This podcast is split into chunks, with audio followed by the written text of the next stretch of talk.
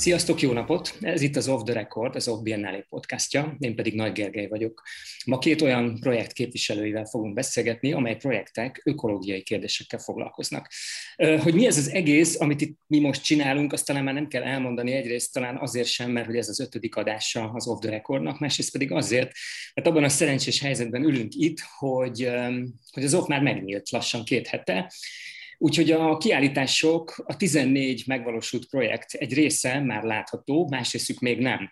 Azok a projektek, amelyekkel ma beszélgetünk, vagy amelyekről ma beszélgetünk, az a, ennek a számegyenesnek, vagy idő, időegyenesnek két különböző pontján helyezkednek el, mert hogy az AKLIM klímaképzeleti ügynökség csoportos kiállítás már látható a Horánszki utcai apában, az Aerocén Museo Solar, ezt nagyon féltem, hogy nem fogom tudni kimondani, az meg viszont még nem valósult meg, hanem majd csak valamikor a hónap vége felé, és ez egy egyszeri esemény lesz, méghozzá nem is akármilyen esemény. Aki pedig két fröccs után ki tudja mondani, hogy Aerocén Museo Solar, az kap egy ingyen jegyet. De ez természetesen csak vicc volt, mert minden program ingyenes az off összes programjai közül.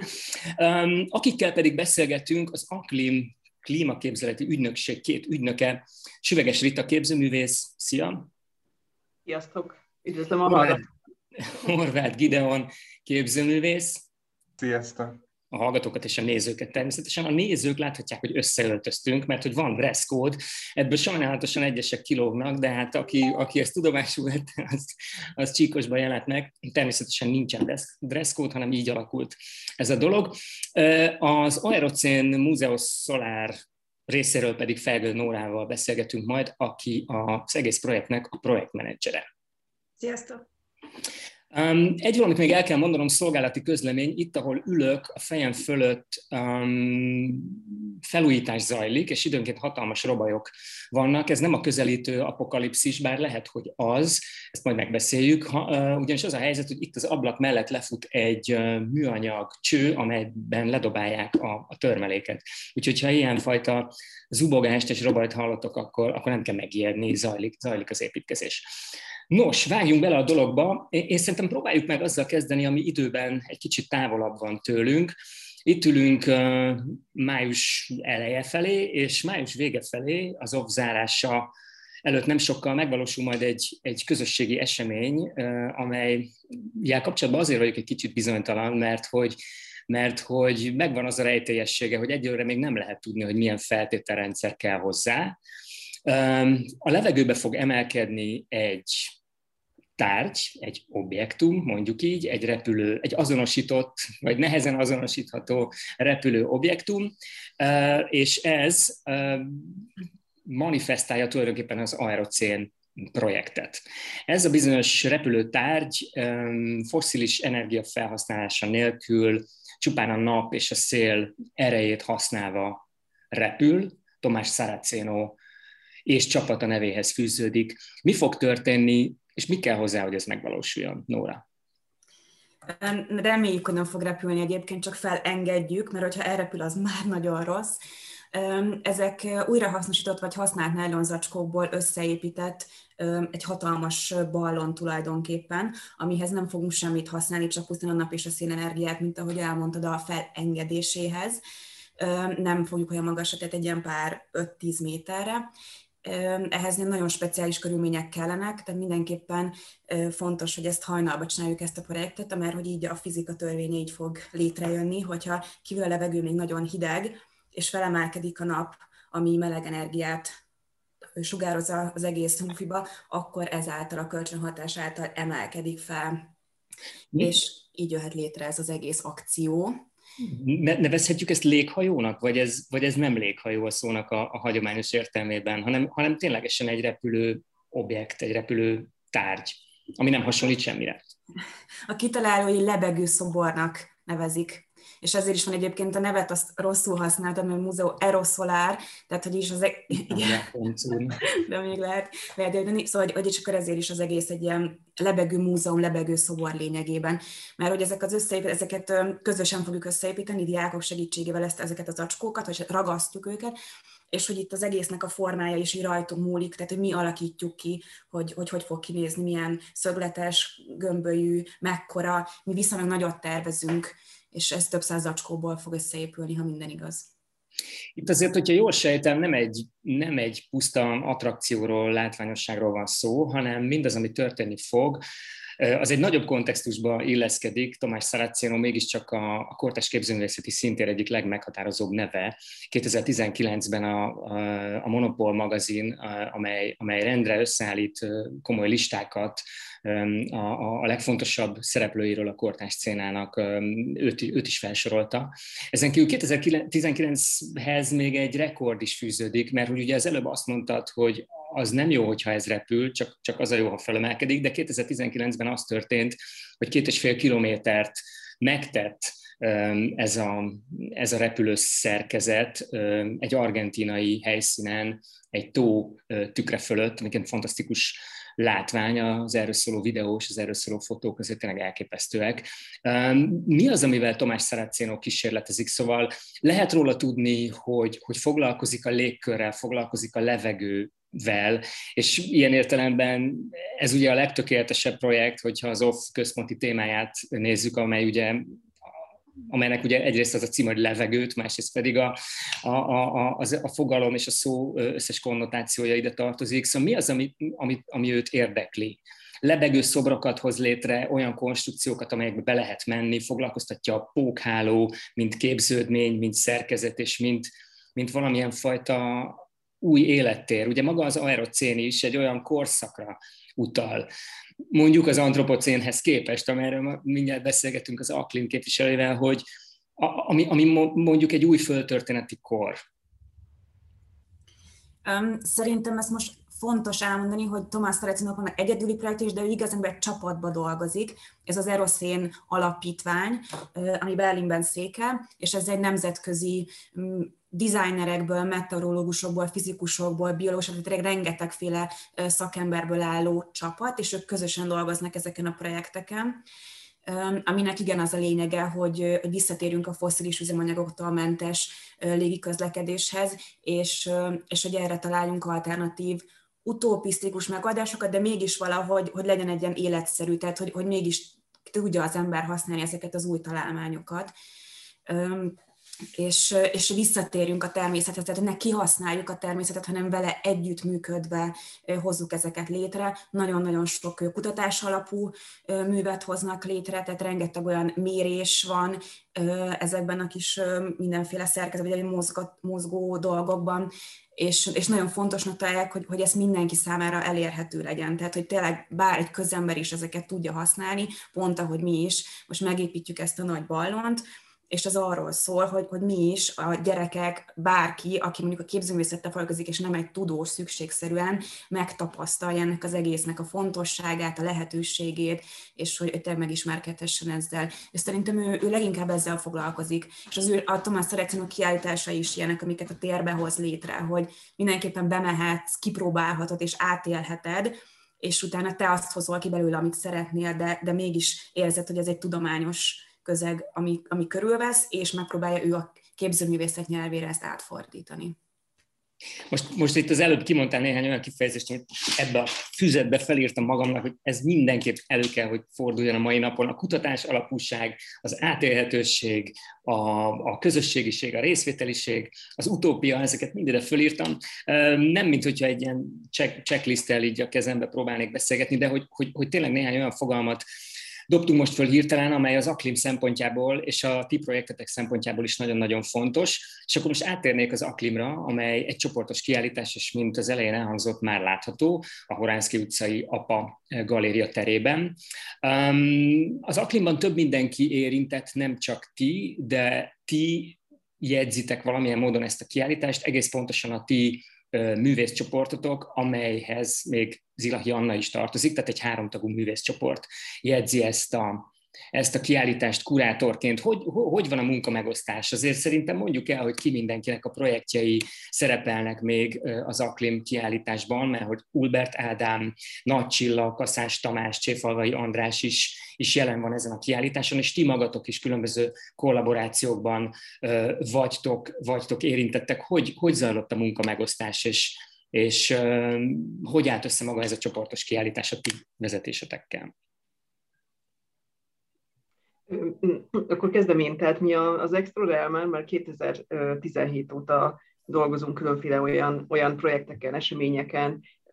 Ezeken a, a checklistet én is felsorolhatnám, tehát interdisziplináris, közösségi, tudásmegosztó eseményeket és, és projekteket vezetünk, amik az ökológiai és a klímaválságot próbálják tematizálni művészeti eszközökkel, művészeti környezetben. És akkor ez a, ezen a kiállításon hét projektet mutatunk be az ügynökségben, az ügynökség terében, a felsorolt művészekkel, és, és velük már nagyjából két éve dolgozunk ezen a projekten. A közös munkának különböző állomásai voltak, aminek egyik súlyos állomása volt például az egy évvel ezelőtti elhalasztódása a, a, a ami, amit, ami egy ilyen erősebb átgondolásra készített minket a projekt fenntarthatóságával kapcsolatban, viszont nagyon sokat adott maguknak a, a művészek projektjeinek. Azt hiszem, ez az, ez az időszak egy újabb fajta lehetőséget arra, hogy átgondolják, újra, újra tervezzék, és még, még, még jobban elmélyedjenek a témáikban. Gida? Hát a, a, a szerepmegosztásról azt kell tudni, hogy igen, mi hárman alkotjuk az Extra Realm művészcsoportot, tehát Rita, én és még Zilahi Anna, és mi kiállító művészek is vagyunk, illetve kurátorok is ebben az ügynökségben, de nincsenek szigorúan leosztva a szerepkörök köztünk, tehát hogy próbálunk mindent közösen eldönteni. Mit, mitől ügynökség az ügynökség? Um, ugye aki belép a, a, a kiállítás terébe, az egy információkkal teli térbe lép be. Az első terem az kicsit olyan, mint hogyha egy ilyen korporát környezetbe érkeznél, a falon egy hatalmas rendszerábra van, mondjuk így, videók, képernyőkön interjúk futnak, beszélgetések futnak, van egy pult, ami fogadja a jelentkezőt, amely akár lehet egy hagyományos kiállítási pult is, amilyenek szoktak lenni a különböző kiállítóterekben, de hirtelen az az embernek az érzése, hogy, hogy ténylegesen egy ilyen korporát környezetbe érkezik, viszont a másik terem az, az teljesen egyértelműen művek, műveknek ad otthont, és ott már nincs kérdés, hogy egy kiállításban vagyok. Ti magatok mennyire gondolkodtok az aklimról úgy, mint egy tényleges ügynökség? Tehát, hogyha valaki odafordul ehhez az ügynökséghez, és kérdései vannak, vagy azt mondja, hogy a saját cégének a, a zöld policyét szeretné veletek együtt kialakítani, akkor az ügynökség mit reagál? Azért gondolkodtunk, hogy, hogy egy intézményt alapítsunk itt a projekt keretében, ami, egy, ami az ügynökség lett. Egyrészt, mert azt, azt gondoltuk, hogy, hogy a, a klíma és ökológiai válságnak ez egy olyan, olyan keretrendszere a mai ö, ö, élet, életünknek, tehát egy, a, a gondolkodásunknak, ö, nem csak a miénknek, hanem úgy általában, tehát hogy a társadalmi gondolkodásnak ez egy olyan keretrendszerek kéne, hogy legyen, amiben minden bele tartozik, tehát nem csak a művészet, nem csak a tudomány, a társadalomtudományok, minden, mindent, mindent ez határoz meg, és hogy, és hogy ennek a fajta közös, tehát a disziplinákon átívelő képviseletének nincsen egy megfelelő intézménye, és hogy, és hogy ezt, ezt, ezt az, amit mi meg szerettük volna alapítani, éppen ezért, ahogy mondtad, a, a, a tér leosztását, tehát hogy, hogy próbáltuk a, a, a művészeti projektek mellé behozni azt a fajta elméleti tudást, amit, amit, ami egyelőre egyfajta ilyen tudományos karanténban van, és olyan kutatókat kértünk fel interjúkra, akik, akik, akik valójában a saját területükön is interdisziplinálisan gondolkodnak, egy környezetpszichológus Túl Andreát, Szatmáriós evolúcióbiológust, Jordán Ferenc rendszerökológust és Köves Alexandra ökológiai közgazdásszal interjúztunk, és tehát őket is úgy választottuk ki, hogy ők is már a, a, a, a saját kis tudományos monokultúráikon kívül egy ilyen diverzebben gondolkodnak erről az egész kérdésről, és így, így, így azt gondoltuk, hogy a, a művészeti projektek által felhozott témákat is egy, egy nagyobb kontextusban tudjuk majd vizsgálni. Illetve még azt fontos elmondani, hogy, hogy mi tulajdonképpen azt gondoljuk az AKVIM ügynökségén belül, hogy a klímaválsággal való szembenézésnek az első lépése a képzelőerő felszabadítása, és, és mindegyik projekt valamilyen szinten ezt képviseli, és mi meg a projekteket képviseljük. Korábban voltak más elképzeléseink is arról, hogy hogy fog kinézni majd ez az OFBNN-én bemutatott projektünk. Megpróbáltunk együttműködni állami kutatóintézetekkel, de ez többször is meghiúsult, ami elég rosszul érintett minket, és ezért döntöttünk úgy, hogy akkor megalapítjuk a saját FMR intézményünket, és megmutatjuk, hogy hogyan lehetne máshogy.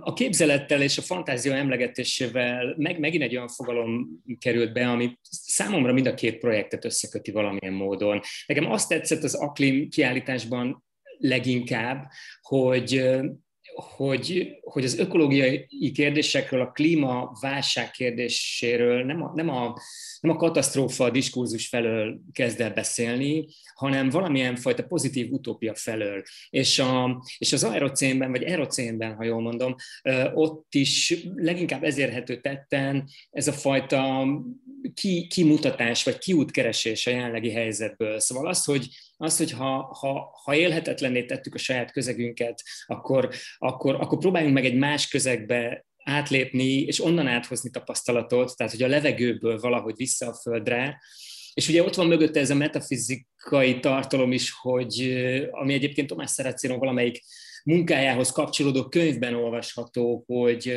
hogy, a, hogy számunkra, emberek számára mégiscsak a levegő az a szféra, vagy az az ország, ha úgy tetszik, ami a, ami a, ami a kozmosz felé az utolsó transferállomás, szóval, hogy, hogy, hogy az köt minket össze valamilyen módon a kozmosszal. Szóval ezek mind olyan fajta gondolkodásmódok, meg attitűdök, meg, meg, meg fogalmazásmódok, amelyek kimutatnak ebből a, ebből a disztópikus katasztrófa diskurzusból, amit tulajdonképpen ami, ami nyilván nagyon releváns, de, de ugyanakkor nagyon unalmas is. Szóval, hogy valahogy a pozitív változás lehetőségéről beszél számomra mind a két projekt. Nem tudom, hogy jól, jól értelmezem-e. Igen, én is azt érzem, hogy mindenképpen ez a megoldás központúság áll a, a középpontban, és, és az Eroszín projekteknél még, vagy ez a levegő kérdésnél még az is fontos lehet, vagy az is észrevehető, hogy hogy a levegő az az utolsó politikailag semleges tér, tehát hogy ő azt használja ki ebbe, hogy itt még nincsenek felosztva, mint az országhatárok, hanem hogy tényleg ez egy bárki számára nyitott, elérhető és használható öm, tér. És akkor ezért is így kézenfekvő, hogy itt, itt használják ki ezeket a projektekben rejlő lehetőségeket vagy kutatásokat. Nálunk is ugye megjelennek, ahogy mondod, a jövőképek, és, és vannak munkák, például Cséfavai András munkája, amit kifejezetten a pozitív jövőképekből áradó reményeket keresi, de a kutatói interjúk, amikről Rita már beszélt egy kicsit, ott is többször elhangzik ez, nyilván nem véletlenül, tehát úgy kérdeztünk, hogy ezek felmerüljenek, de például Dul Andrea, környezetpszichológus azt mondja, hogy a vezető, a megoldások keresésében a vezető modalitás, ez a képzelő erőnek a felszabadítása, de Köves Alexandra ökológiai közgazdász is beszél arról, hogy, hogy mennyire csak negatív jövőképeket tudunk elképzelni, és mennyire nehezen tudjuk elképzelni azt, hogy kollektíven hozzunk olyan döntéseket a jelenben, ami a jövőnkre is jó hatással lehet. Ez, bocsánat, csak mielőtt, mielőtt, mielőtt hozzáfűznéd a magad mondandóját, csak hadd kérdezzek közben, hogy tulajdonképpen itt arról van szó, hogy egyáltalán képessé tegyük magunkat arra egyénileg és kollektívan, hogy elképzeljünk valamit, ami nem ez. Tehát elképzeljünk valamilyen, valamilyen olyan létezésmódot, ami, ami Szóval ne fogadjuk el kész tényként azt, hogy, hogy oké, okay, akkor ezt elszúrtuk, tönkretettük a Földet magunk körül, vagy hogy a Földet tettük-e tönkre, vagy magunkat, az ugye egy nagy kérdés, mert hogy a Föld az úgy meg lesz, meg a természet az talán újraépíti saját magát, de hogy az ember tűnhet el ebből a rendszerből. Tehát, hogy, hogy, hogy, hogy ezen túllépve próbáljunk meg elképzelni valamit, ami teljesen más. Azt, azt Igen Bocsánat, csak hogy annyit fűznék ezt hozzá, aztán átadom a szót, hogy, a, hogy ugye az ügynökség nevéről már beszéltünk, angolul ez agency, ami, amit mi ügynökségre fordítottunk, de fordíthattuk volna agenciára is, ami a cselekvőképességet jelenti, és abszolút ez egy központi fogalmunk, hogy hogyan tudjuk megtalálni a cselekvőképességet a klímaválság árnyékában.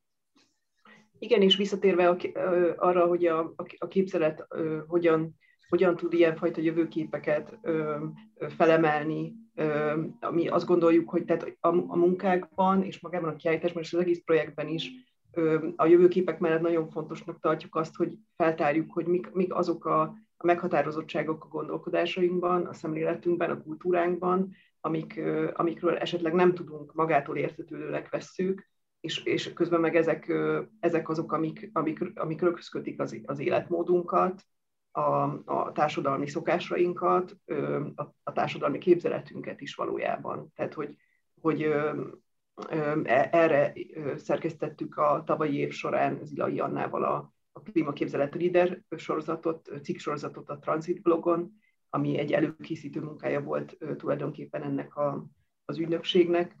Szóval, hogy nem csak a, tehát úgy, úgy próbálunk igazából a, a jövő felé nézni, hogy, hogy, hogy ezt arra alapozzuk, hogy mi az, a, mi az a múlt, mi az a jelenbeli gondolkodás, szemlélet, ami, ami, ami egyáltalán lehetővé teszi, hogy milyen keretek között tudunk gondolkodni miközben, miközben abszolút megvan a kiállításban ez, a, ez az előremutató pozitív és, hogy mondjam, pozitív utópia felé való elmozdulás és a cselekvésre való, való valamilyen fajta képesség előhívása is, azért közben nagyon, nagyon súlyos, kemény, kemény dolgokat érintettek ti is, és az összes többi művész is ebben a, ebben a kiállításban. Az egyik legdrámaibb munka, furcsa módon az egyik leg, hogy mondjam, könnyebben emészthetőnek tűnő munka, ez pedig Zilahi Annának a, a vokális műve, kórusműve a Tihanyi vízhang eltűnéséről. Ugye egy videót látunk, nagyon érdekesen, majd hogy nem, egy divat bemutató kulisszáit is megjelenítő módon áll elénk egy női kórus, amely egy, amely egy kórusművet ad elő, csupa olyan szövegekkel, csupa olyan elemekkel a zenében és a, és a, és a, és a szöveg szintjén, ami, a, ami, a, ami az egyik hogy mondjam, szinte már közhelyszámba menő magyar kulturális és természeti kincsre, a Tihanyi vízhangra utal. Gyerekkorunkban minden, gyerekkorában mindenkit oda elvisznek, ott kiabál egyet, és, és, és, és, élvezi azt, hogy ezt különböző helyekről visszahallja. Viszont a helyzet az, hogy egyre kevésbé szól ez a tihanyi vízhang. A tájba való beavatkozások, radikális beavatkozások miatt, a beépítettség miatt egész egyszerűen elkezdett elhalkulni. És valahogy ez a munka a maga könnyedségével ezt, ezt az iszonyatosan súlyos helyzetet teszi, teszi foghatóvá, hogy, valahogy az eltűnést teszi átélhetővé. Ez, amit most mondok, ez nem egy kérdés, tehetek ide egy kérdőjelet, de hanem, hanem, csak, egy, hanem csak egy gondolat, hogy, hogy közben azért itt van néhány olyan téma, ami, ami kőkeményen lehúzó, de mondhatnám Gideon a te munkádat is, amely, amelyben, a, amelyben a szorongásról van szó. Szóval a, a, a fiatal nemzedékeknek arra fajta klímaszorongásáról, amit talán már a pszichológia is megtanult azonosítani, amit tényleg a, a jövő bevetett hitnek a az elvesztése tulajdonképpen, hogy minek akkor, ha úgy is tönkre megyünk, szóval minek, minek történjen bármi, minek, minek legyek én, minek legyen mondjuk egy gyerekem, minek, minek nőjön föl, hova nőjön föl, és ezek azért kőkemény egzisztenciális kérdések is. Hát az a helyzet, hogy ahhoz, hogy egy élhetőbb jelent tudjunk elképzelni, nyilván szét kell szállaznunk azokat a rendszereket, amikben élünk, és amik meggátolják, hogy élhető életet éljünk.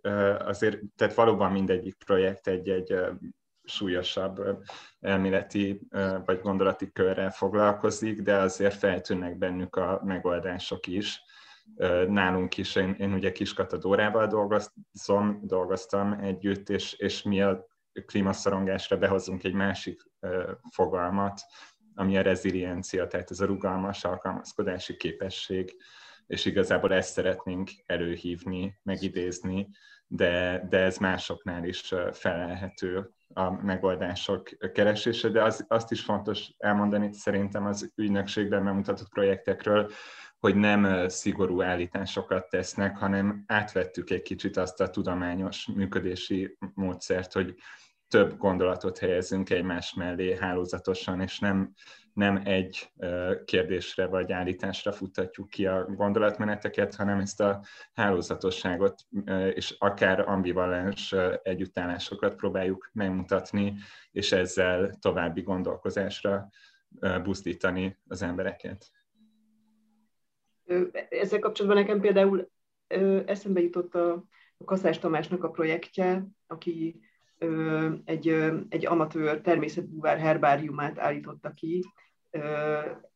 Ez, ez konkrétan jelenleg kilenc darab azbest lapon található cianotípia. Cianotípia ez egy fotó eljárás, amit a közvetlen a napfény hozza létre, egy fotogram, és, és növények, növényeknek a lenyomatai láthatóak ezeken az azbestlapokon. Az azbestről azbest cement, tehát ezek azbesttel kevert cementlapok, amik a, egy szentendrei háznak a, a, a tető cserepei voltak, és tehát az azbestről tudni kell, hogy ez egy súlyosan mérgező, toxikus rákkeltő anyag, veszélyes, veszélyes hulladék, nagyon komoly szabályozás van arra, hogy mit kell ezzel csinálni, mégis nagyon sok helyen még egyébként felelhető, és, és valójában, tehát hogy én azt gondolom, hogy, tehát, hogy, hogy egy, egyrészt szimbolizálja azt a fajta ilyen az épít, építésnek, az épített környezetünknek, ennek az emberi környezetnek ezt a nagyon durva ilyen természet és tájalakító hatását is, akár ennek a brutális ilyen széndiokszid kibocsátásai, mindenféle foszilis energia igénybevételét, és közben meg, amit, amit maga a műben mutat, az mégiscsak, tehát hogy ezek, ezek önmagában antropocén fosszíliák, ezek, az, ezek, a, ezek a sit darabok,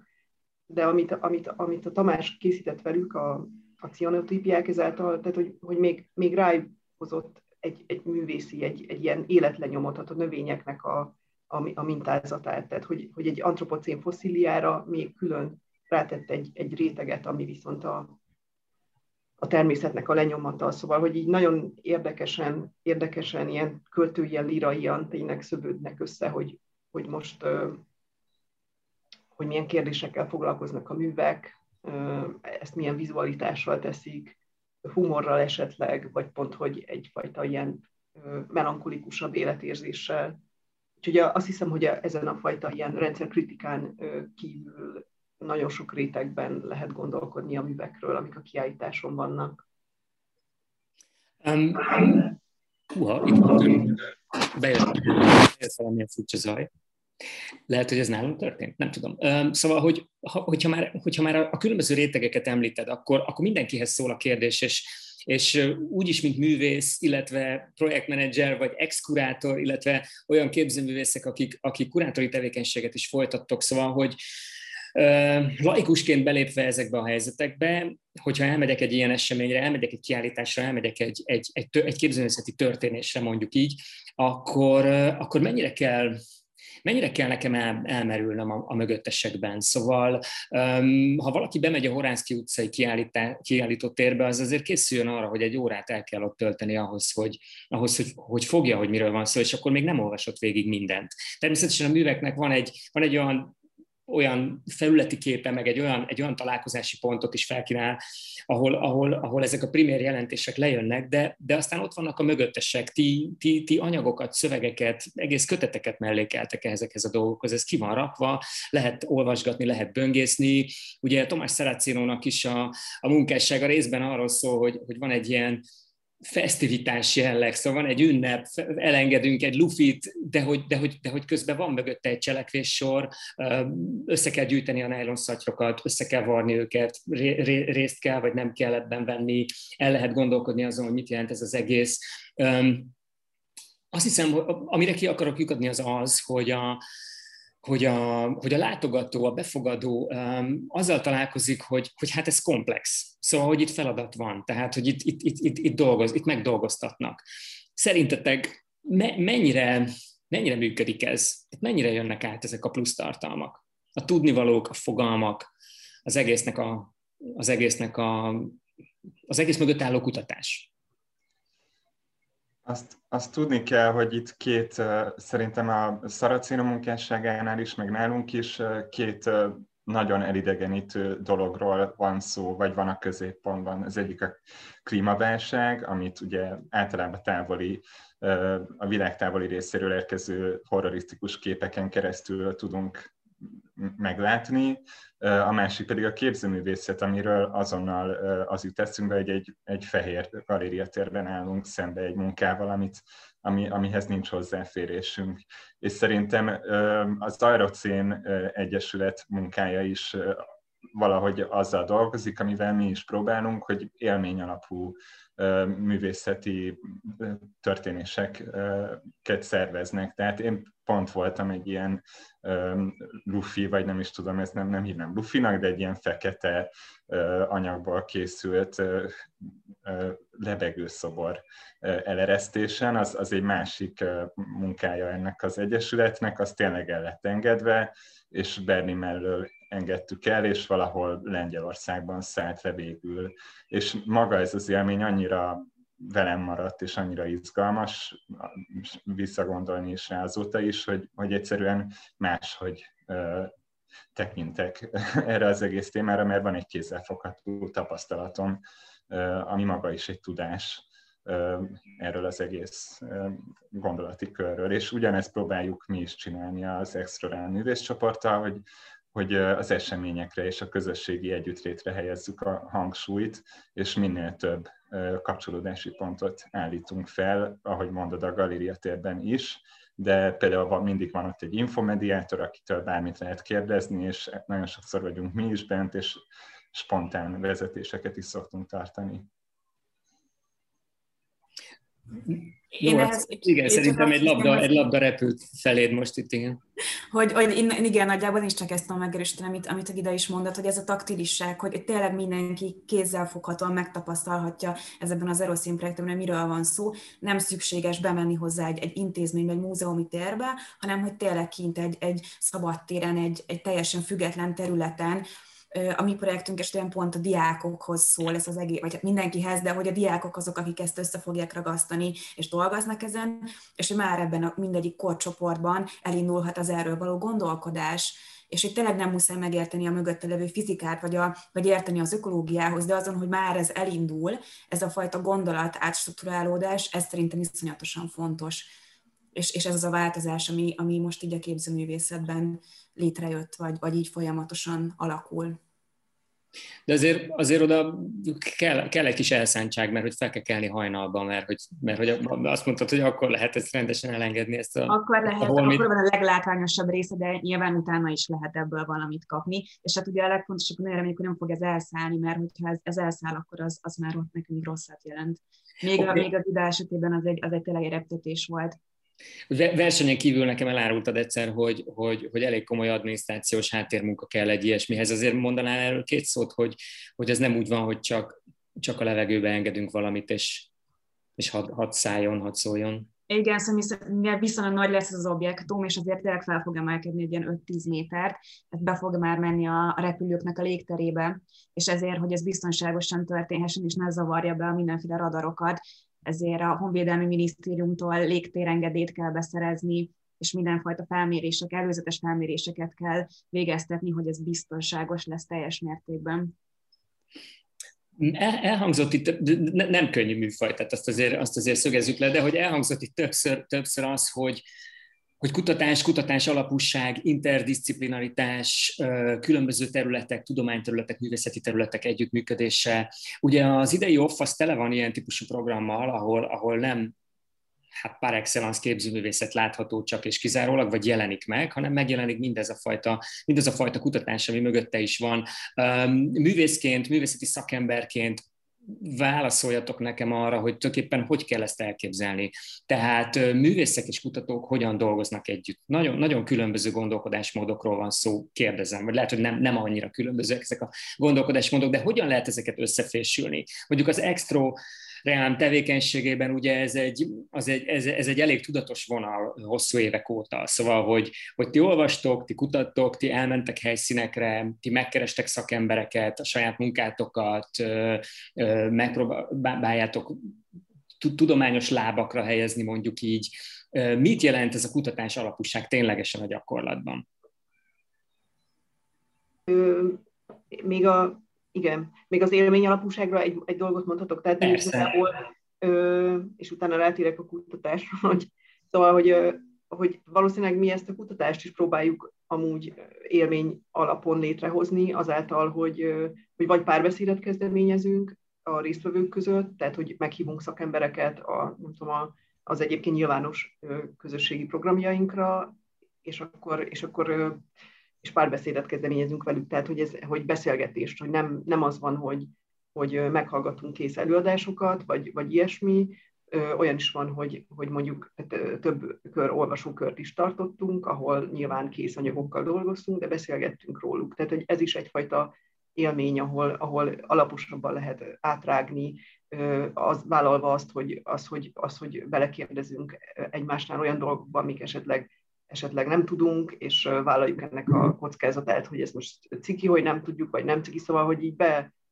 hogy, tehát, hogy, hogy egy ilyen nyílt, nyílt kommunikációt építünk fel, illetve a másik, ami még nagyon fontos volt, ami szintén élmény alapú kutatás, az az, hogy, az, hogy mondjuk terepgyakorlatokat, vagy ilyen kirándulásokat szerveztünk, mm, természeti helyszínekre is, és, és volt, voltak üzemlátogatásaink, voltunk például a 100 halombattai olajfinomítóban, vagy a zsámboki biokertben, és akkor itt helyszínen próbáltunk mi is beszélgetni szakemberekkel, úgy, hogy közben gyakorlatában látjuk ezeknek a, tehát hogy a biokertnél például egy élelmiszer termelő kis rendszernek a működését, az olajfinomítóban pedig annak a brutális ilyen foszilis infrastruktúrának egy, egy, egy kis átalakító, egy kis csapját, ahol, ahol ahol olyan, olyan tüzet láttam az egyik ilyen desztillációs üzemben, amit még életemben nem egy kicsi ablakot kinyomtat, kinyitottak nekünk, ahol benézhettünk, és ilyen elképesztő ilyen pokoltüze égett ott. Tehát, hogy,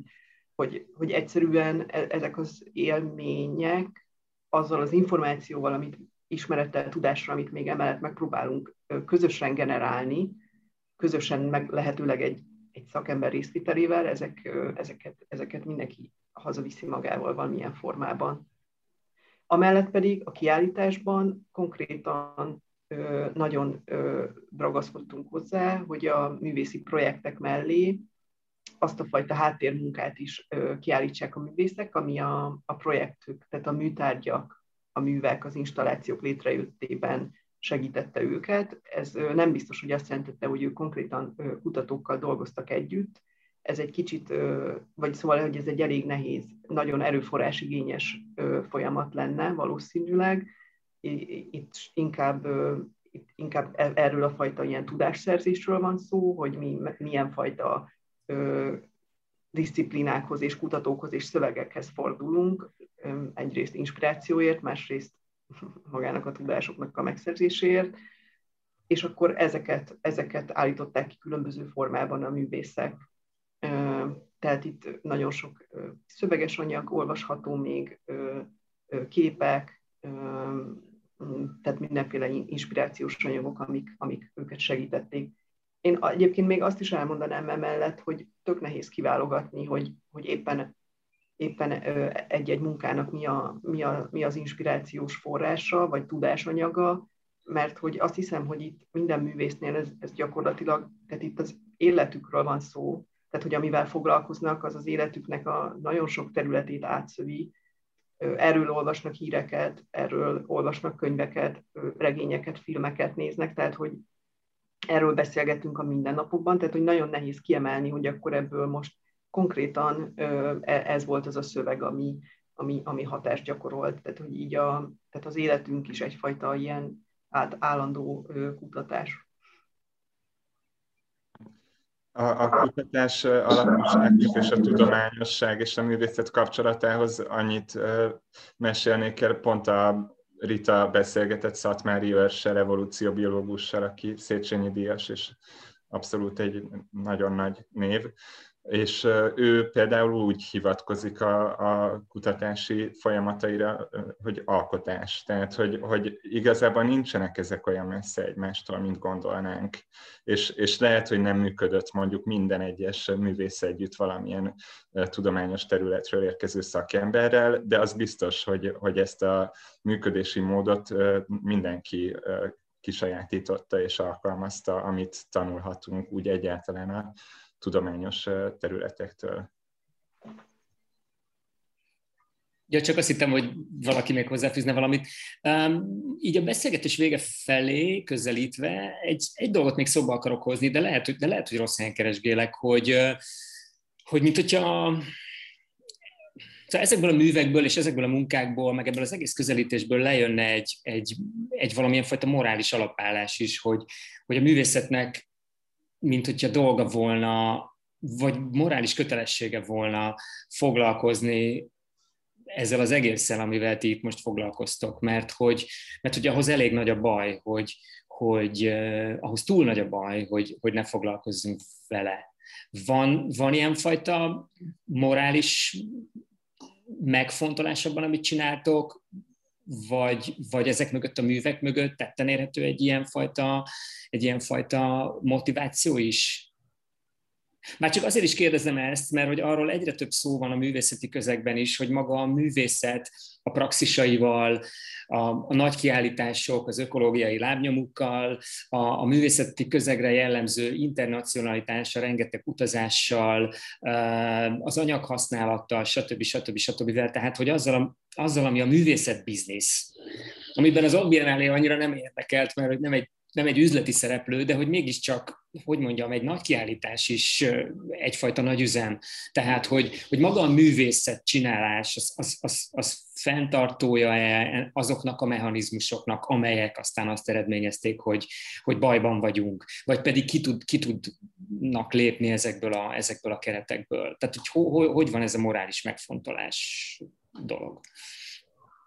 Én ezt ilyen direktívának biztos nem mondanám, hogy a művészeknek kötelességük társadalmi kérdésekkel foglalkozni. Az biztos, hogy mi olyan, olyan művészeket válogattunk a projektbe, akik, akiknél ez egy alap, alapállás a saját módjukon, tehát mindenkinek a saját, saját képén reformálva ezt, és akkor most lehet, hogy meg is említeném a, gyorsan a többi művet, amiről még nem volt szó, csak egy-egy mondatban.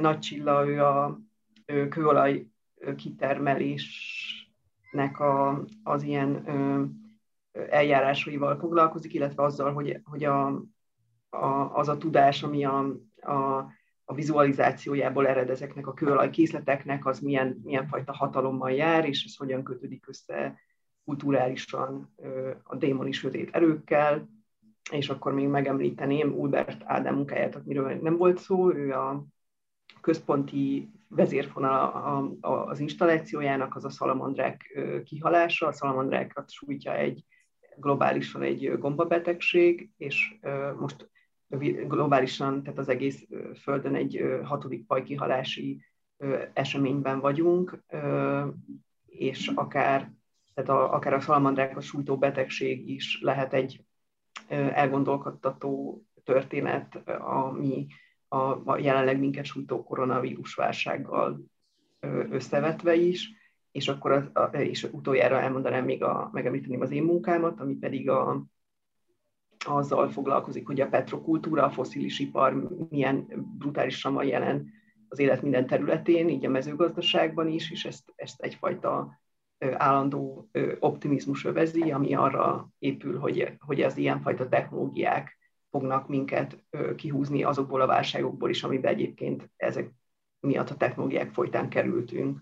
Tehát ahogy látszik, mindegyik mű ö, ilyen nagyon súlyos kérdésekkel foglalkozik, de nem azért, mert szóval valahogy nem is tudom, tehát ezek, a, ezek azok a dolgok, amik, ö, amiket találkozunk minden nap, nyitott szemmel próbálunk járni. Ebben persze van egy privilégiumunk, hogy ha már, ha már van időnk, nyilvánosságunk, hogy a világ dolgaival foglalkozzunk, akkor, akkor milyen dolgokat választunk a témánknak. Tehát én azt gondolom, hogy ez, ez az a fajta felelősség, ami egyfajta ilyen morális ö, ö, kényszer lehet, de, de közben meg ö, szóval én nem gondolnám, hogy, hogy mindenkinek kötelező a, a, a fenyegetésre, vagy szóval, hogy, hogy ezekkel a nagy társadalmi kérdésekkel foglalkozni. Ezt én is ezt a gondolatot, tehát hogy én is azt gondolom, hogy, hogy azt nem lehet kijelenteni, hogy a művészeknek úgy általában mi a dolga, szerintem mindenkinek egyéni felelőssége van, és azzal tud élni, ha művész, ha nem, és mi pont olyan alkotók vagyunk, akik, akik ezt kötelességüknek tekintik egyénileg, és összeértünk egy közösségbe, ami most már így közösen tekinti ezt fontosnak. Nyilván sokszor felmerül az, hogy mit tudunk elérni, vagy milyen hatásunk lehet. Ide behoznám a Csizmadia Máté pszichológusnak a gondolatát, akivel interjúztunk, aki a klímaszorongásra azt mondta egy megoldásként, hogy nagyon fontos felmérnünk azt, hogy mire van valójában racionálisan hatásunk. Tehát, hogyha valaki nem tud megfizetni egy, egy hibrid autót, vagy egy elektromos autót, akkor, akkor azon ne szorongjon, és, és azt hiszem, hogy mi is azt próbáljuk felmérni, hogy kik, kik azok igazából, akikhez beszélünk, és ott próbálunk meg valamilyen hatást elérni, de, de nincsen egy mozgalmi elképzelésünk arról, hogy hogy fogjuk megváltoztatni a társadalmat mi ebből az ügynökségi térből. Akik bejönnek, azokra reméljük, hogy hatással tudunk lenni. Szerintem is ez, ez inkább egy lehetőség, egy eszköz ezeknek a művészeknek a kezébe, és említetted, hogy ezt a nagyon sok utazásra jár, és hogy például Szaracino is pont, illetve a csapata pont erre próbál egy alternatívát kínálni, hogy ezért volt ez a, amit említettél, ez a reptetés az argentinai tó felett, hogy, hogy ott azért két és fél kilométeren keresztül egy ember minden nemű fosszilis üzemanyagtól mentesen átrepülte ezt a tavat, és hogy ő, ő ezzel kísérletezik, hogy, hogy ezek a dolgok pontosan hogy, hogy oldhatók fel, és hogy, hogy hogy térhetnénk vissza ezekhez a megoldásokhoz. Ez nagyon szép végszó lenne nekem, túl szép, úgyhogy ezt még hadd fűzem ide, hogy tulajdonképpen azért is kérdeztem ezt, mert hogy, mert hogy, mert hogy nagyon sokszor találkozunk ezzel a, a klímaváltozás, klímaválság, az ökológiai kérdések kapcsán, hogy, hogy, hogy az egyénre mutatunk, hogy akkor tessék, akkor te. És hogy ugye nagyon fontos az, hogy, hogy nem, tehát, vagy nem csak, tehát, hogy itt korporációk, mechanizmusok, iparágak, politikai és gazdasági hatalmak, stb. stb. Nem akarom ezzel kapcsolatban osztani az észt, de hogy, hogy, me, hogy mekkora, mekkora felelősséget lehet pakolni az egyénre. Szóval, hogy, hogy beülhetek-e az autómba, vagy nem, vehetek-e egy fapados repjegyet, vagy nem, vehetek-e halat a piacon, vagy nem. Amióta láttam egy filmet a túlhalászásról, a tengerek tönkretételéről, azóta nem, nem, nem, nem, nem tudok oda menni egy halaspulthoz, zárójel, tehát hogy, hogy, hogy egyszerűen olyan dolgok, ez, ez, ez, ez a fajta szorongás, amiről itt, amiről itt szó van, nem? Tehát, hogy, hogy meddig terjed ez a, meddig terjed ez a felelősség? Vannak erről szép mondatok, hogy, hogy nincs senki, aki mindent meg tudna tenni, de mindenki meg tud tenni valamit, tehát, hogy ezek ilyen nagyon, nagyon szép gondolatok. A művészet az hogyan képes ehhez hozzászólni? Oké, okay, ez egy túl nagy téma lenne, egy következő beszélgetést föl lehetne fűzni rá, de hogyha ha egy végszót akarnánk ehhez mondani, akkor az mi lehetne? Szerintem az, hogy például tehát a, a, a mi központi gondolatunk, ez a klímaképzelet, ez pont, pont erről szól, hogy ezeken az egyéni, egyéni megoldáskereséseken túl feltárjuk, hogy mi az, amik, mik, mik azok, amik, amik közösségileg meghatározóak, és közösségileg nem engednek esetleg tovább lépni minket az életmódunkból, vagy abból, hogy, hogy, hogy elképzeljük, hogy máshogy is lehetne. Ne, nem érdemes egyébként az egyik irányba elbillenni, tehát hogy, hogy lehet azt mondani, hogy, hogy én nem fogom szelektíven gyűjteni a hulladékot, mert a rendszer oldja meg helyettem, én csak egy állampolgár vagyok, akinek erre nincsen hatása. Ez, ez, ez nem így van, tehát hogy, hogy nyilván egyszerre kell a rendszer szintű problémákat megcímezni, és valamilyen módon ezeket agitálni, tehát hogy, hogy elérni, hogy, hogy változások történjenek és... nagyobb szinten, és egyszerre kell az egyéni felelősséget is gyakorolni, csak nem úgy, hogy, hogy az valamilyen klímaszorongásba csapjon át, vagy egy túl nyomasztó állapotba érjen az ember. Még erre az egyéni, egyéni szempontra felemlegetném a Jordán Ferenccel készült interjúnkat, akitől megkérdeztük Erdősi Eszter beszélgetett vele, megkérdezte, hogy hol érdemes Magyarországon házat venni, hogyha szeretnénk a klímaválságot túlélni. Nyilván nem mondtam. GPS, GPS koordináták nem hangzottak el, de, de lényeges szempontok, úgyhogy, úgyhogy ehhez is próbálunk. De ezt most nem áruljuk el, ehhez el kell menni a kiállítás. Igen, el kell jönni és meg kell nézni. Maradt még valami? Nem. Az internetnek is van ökológiai lábnyoma és karbonlábnyoma, úgyhogy, úgyhogy lehet, hogy ezen a ponton kell befejeznünk.